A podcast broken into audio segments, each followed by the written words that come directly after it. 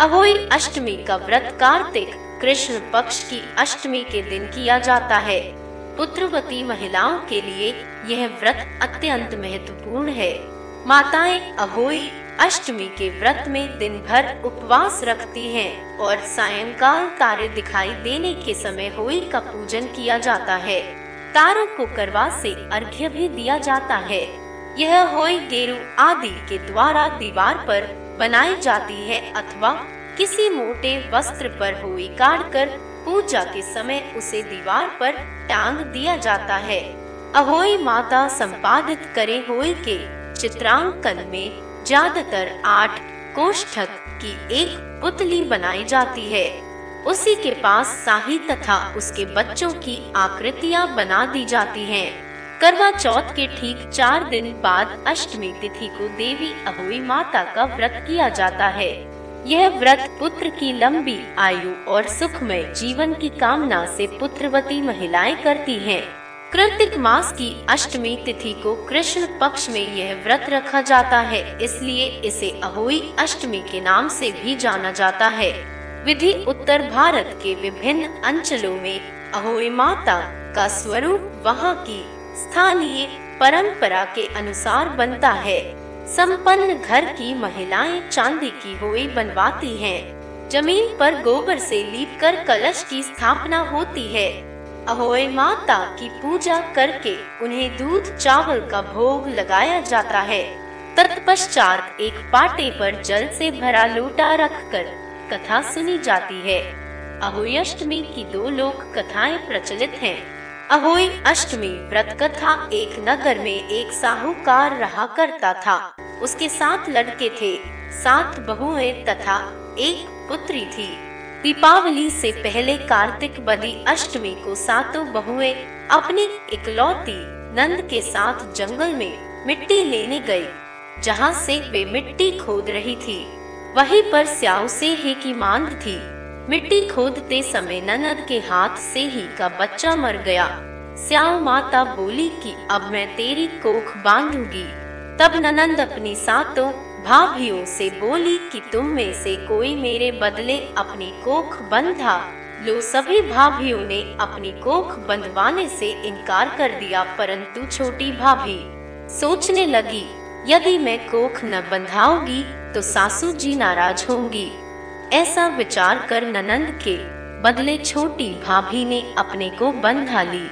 उसके बाद जब उसे जो बच्चा होता, वह सात दिन बाद मर जाता।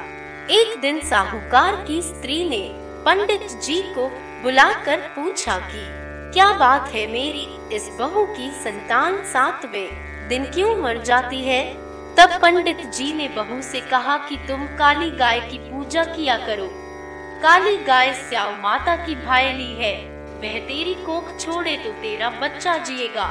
इसके बाद से वह बहु प्रातः काल उठकर चुपचाप काली गाय के नीचे सफ़ाई आदि कर जाती। एक दिन गौ, माता बोली कि आजकल कौन मेरी सेवा कर रहा है? सो आज देखूँगी। गौ माता खूब तड़के जागी तो क्या देखती है? कि साहूकार की के बेटे की बहू उसके नीचे सफ़ाई आदि कर रही है। गौ माता उससे बोली कि तुझे किस चीज़ की इच्छा है जो तू मेरी इतनी सेवा कर रही है? मांग क्या चीज़ मांगती है? तब साहूकार की बहू बोली कि स्याओ माता तुम्हारी भाईली है और उन्होंने मेरी कोख बाँध रखी है। उनके मेरी को खुलवा दो। गौ माता ने कहा अच्छा तब गौ माता सात समुन्दर पार अपनी भाईली के पास उसको लेकर चली। रस्ते में कड़ी धूप थी, इसलिए दोनों एक पेड़ के नीचे बैठ गई। थोड़ी देर में एक सांप आया और उसी पेड़ पर गरुड़ पंखनी के बच्चे थे, उनको मारने लगा। तब साहूकार की बहू ने सांप को मारकर ढाल के नीचे दबा दिया और बच्चों को बचा लिया। थोड़ी देर में गरुड़ पंख पंखनी आए तो वहाँ खून पड़ा देख कर साहूकार की बहू को चोट मारने लगी। तब साहूकार ने बोली कि, मैंने तेरे बच्चे को मारा नहीं है, बल्कि सांप तेरे बच्चे को डसने आया था। मैंने तो तेरे बच्चों की रक्षा की है। यह सुनकर गरुड़ पंख ने खुश होकर बोली की, मांग, तू क्या मांगती है? वह बोली, सात समुन्दर पार श्याम माता रहती है। मुझे तू उसके पास पहुँचा दे।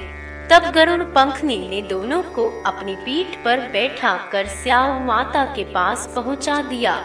श्याम माता उन्हें देखकर बोली कि, आ बहन, बहुत दिनों बाद आई। फिर कहने लगी कि, बहन, मेरे सिर में जू पड़ गई है। तब सुरही के कहने पर साहूकार की बहू ने सिलाई से उसकी जुए निकाल दी। इस पर स्याऊ माता प्रसन्न होकर बोली कि तेरे साथ बेटे और सात बहुएँ हो। साहूकारनी बोली कि मेरा तो एक भी बेटा नहीं, सात कहाँ से होंगे? स्याऊ माता बोली, वचन दिया, वचन से फिरूं तो धोबी के कुंड पर कंकरी हो। तब साहूकार की बहू बोली, माता बोली कि मेरी कोख तो तुम्हारे पास बंद पड़ी है। यह सुनकर स्याह माता बोली, तूने तो मुझे ठग लिया। मैं तेरी कोख खोलती तो नहीं, परंतु अब खोलनी पड़ेगी। जा, तेरे घर में, तेरे घर में तुझे सात बेटे और सात बहुएँ मिलेंगी। तू जाकर उजमान करना, सात अहुई बनाकर, सात कढ़ाई करना। वह घर लौट कर आई तो देखा सात बेटे और सात बहुएँ बैठी हैं। वह खुश हो गई। उसने सात अहुई बनाई, सात उजमान किए, सात कढ़ाई की।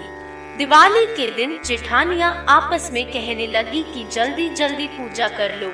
कहीं छोटी बहू बच्चों को याद करके रोने न लगे। थोड़ी देर में उन्होंने अपने बच्चों से कहा, अपनी चाची के घर जाकर देख, आओ कि वह अभी तक रोई क्यों नहीं?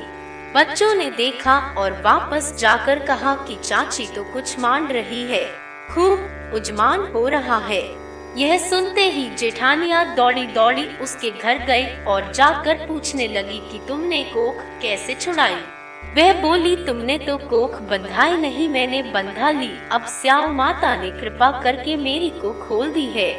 श्याम माता ने जिस प्रकार उस साहूकार की बहू की कोख खोली, उसी प्रकार हमारी भी खोलियो, सबकी खोलियो। कहने वाले की तथा हुंकार भरने वाले तथा परिवार की कोख खोलिए। विधि तारों को अर्घ्य देती महिला व्रत के दिन प्रात उठकर स्नान करे और पूजा पाठ करके संकल्प करे कि संतान की लंबी आयु एवं सुखमय जीवन हेतु मैं अहोई माता का व्रत कर रही हूँ। अहोई माता मेरे पुत्र को दीर्घायु, स्वस्थ एवं सुखी रखे। अनहोनी को होनी बनाने वाली माता देवी पार्वती है, इसलिए माता पार्वती की पूजा करे। अहोई माता की पूजा के लिए केरू से दीवार पर अहोई माता का चित्र बनाए और साथ ही स्याहू और उसके साथ संतानों का चित्र बनाए। उनके सामने अनाज मुख्य रूप से चावल ढीरी, कटोरी, मूली, सिंघाड़े रखते हैं और सुबह दिया रखकर कहानी कही जाती है। कहानी कहते समय जो चावल हाथ में लिए जाते हैं उन्हें साड़ी सूट के दुपट्टे में बाँध लेते हैं। सुबह पूजा करते समय जीकर लोटे में पानी और उसके ऊपर करवे में पानी रखते हैं। यह करवा करवा चौथ में इस्तेमाल हुआ होना चाहिए। इस करवे का पानी दिवाली के दिन पूरे घर में छिड़का जाता है। संध्या काल में इन चित्रों की पूजा करें। पके खाने में चौदह पूरी और आठ पुयों का भोग अहोई माता को लगाया जाता है। उस दिन बयाना निकाला जाता है, बायने। में चौदह पूरी या मठरी या काजू होते हैं। लोटे का पानी शाम को चावल के साथ तारों को आर्द किया जाता है।